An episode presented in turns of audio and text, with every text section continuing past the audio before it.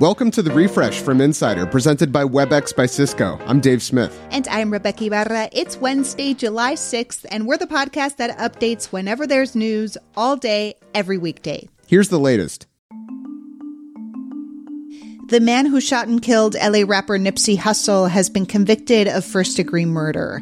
Eric Holder Jr., not related to the former attorney general, shot Hussle and injured two others back in 2019. His trial had been delayed in part by the pandemic. Hussle had just been nominated for a Grammy before being shot, and he was a beloved champion of Crenshaw in South LA, a neighborhood that's been often maligned. An extraordinary political drama is taking place in Britain. Prime Minister Boris Johnson is refusing to step down, even though scores of senior cabinet ministers and top aides from his own Tory party have resigned in protest over the last day. Johnson has been engulfed in scandals, and most prime ministers in his situation would stand aside and let their party pick a new leader. But Johnson sounded defiant in Parliament today. Uh, but frankly, Mr. Speaker, the job of a Prime Minister in difficult circumstances when he's been handed a colossal mandate is to keep going. And that's what I'm going to do. If Johnson won't step down, the Tory party might be forced to change its rules to dislodge him. The House January 6 committee has reached a deal with former White House counsel Pat Cipollone. He reportedly tried to stop Donald Trump's efforts to overturn the 2020 election results, and his name came up frequently in former White House aide Cassidy Hutchinson's testimony last week. You may remember her quoting Cipollone saying if Trump went to the Capitol on January 6th, they'd get charged with, quote, every crime imaginable. Cipollone will testify in a closed session, but it will be taped. Insider has found dozens of examples of Republican lawmakers who vehemently oppose abortion, investing in companies like Tesla, Netflix, and Starbucks that publicly support abortion rights. Insider's Dave Levinthal says Marjorie Taylor Greene and her family, for example, have more than half a million dollars in these companies, putting them in a tight spot with their traditional supporters. We spoke to some anti abortion groups that basically said divest, get rid of these investments. And it remains to be seen at this point whether lawmakers on the Republican side are going to dump stocks in companies that have said already that they are going to fund abortion travel out of state for their employees. Over a thousand prominent black women have sent a letter to President Biden demanding his administration make a deal with Russia to bring home WNBA star Brittney Griner. Leaders in sports, business, politics, and entertainment say Griner is, quote, enduring inhumane conditions while on trial in Moscow for alleged drug trafficking charges. Russian media has suggested a prisoner swap involving Griner and a Russian arms dealer currently serving a 25 year sentence in the U.S.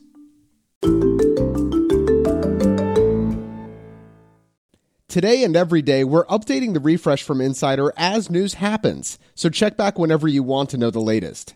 Coming up, we talk about the pressure musicians are facing to go viral on TikTok.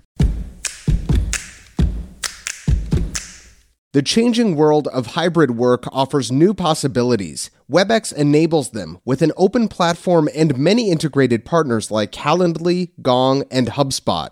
Powerful partnerships power hybrid work. Visit apphub.webex.com. WebEx, working for everyone. Americans have lost faith in a lot of institutions, but apparently not unions. That's according to a new Gallup poll. Confidence in most big institutions hit new lows, particularly the Supreme Court and the presidency. But unions are hanging in there with 28% of folks saying they still believe in them. That's the same amount as last year. That's good news perhaps for President Biden. He's traveling to Cleveland today to announce the part of his $2 trillion American Rescue Plan that supports union based pension plans. Academics beware, an artificial intelligence named GPT 3 has authored a scholarly paper about itself. Yeah. And the AI's human co authors have submitted it to a real academic journal. One of them described the writing experience in Scientific American, and she says she was in awe as GPT 3 wrote a fairly good paper, complete with solid references in about two hours. The article is now going through the peer review process, though we're not exactly sure who GPT 3's peers would be.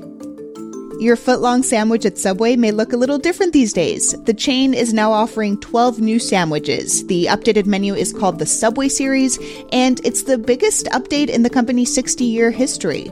The menu is now broken into four categories cheesesteaks, Italianos, chicken, and clubs. Subway says the options will help employees make sandwiches quicker and help make lines shorter. A new messaging app that lets Instagram users chat anonymously called NGL has been downloaded millions of times in just a few weeks. The internet has been obsessed with the idea of anonymized apps for a really long time. Jordan Erb writes Insider's 10 Things in Tech newsletter. She says previous anonymous messaging apps were pretty toxic and eventually hit with lawsuits around cyberbullying and harassment. But Jordan's talked with some NGL users who have had positive experiences. One of the guys who I was talking to said that someone commented that they have a crush on him and they're going to meet up after his schedule clears up. So, even though it does have a pretty negative reputation, the people that I've spoken to have had pretty decent time with it. So we'll see how it goes.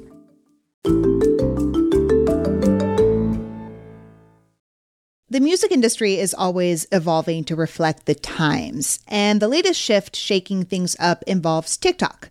The social media platform has a growing grip on the industry, and it's changing the way new music is discovered.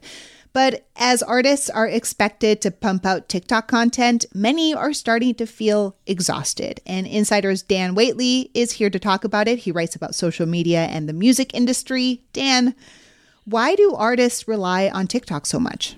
Over the last couple of years, TikTok has really taken on this huge role in terms of music discovery. So, a lot of songs that are doing well on the charts get their start on TikTok. And, you know, whether that's a video trend that pops off or an artist who kind of is just really creative at getting their music exposed on the platform.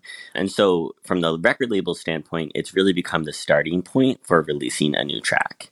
When I think of established artists who are actually really good at TikTok, the first names that come to mind are Doja Cat and Lizzo. Yeah, Lizzo's a great example, um, as is Doja Cat. Lizzo makes kind of like vegan cooking videos. I'm gonna baste in earth balanced butter, and guess who has fresh rosemary growing in her freaking garden? I do. Doja Cat will make these very personal videos about her her day to day life and how she's feeling. The craziest thing is, I had this dream that I was a farmer, right? And um, uh, he there was a bunch of birds and they stormed my crop.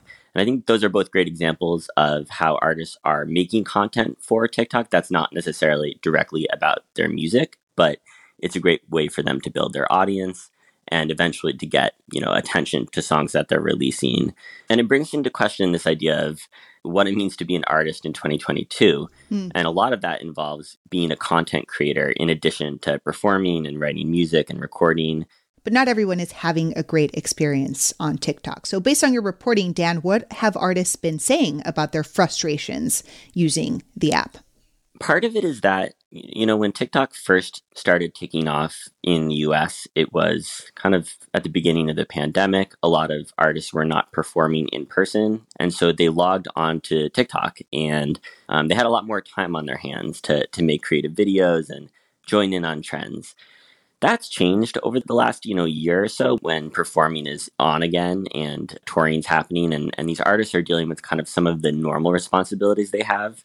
And they just have less time to, to make content. Recently, a handful of artists have spoken out feeling that they are being kind of forced to make TikTok videos or suggesting that their labels are asking them to make TikTok videos. We had, you know, the artist Halsey make a TikTok post saying that their label was pushing them to to make their song go viral before it was released. In May, the music artist JoJo posted a video on TikTok where she actually sang a little song about how she felt record labels pressure artists to try to go viral.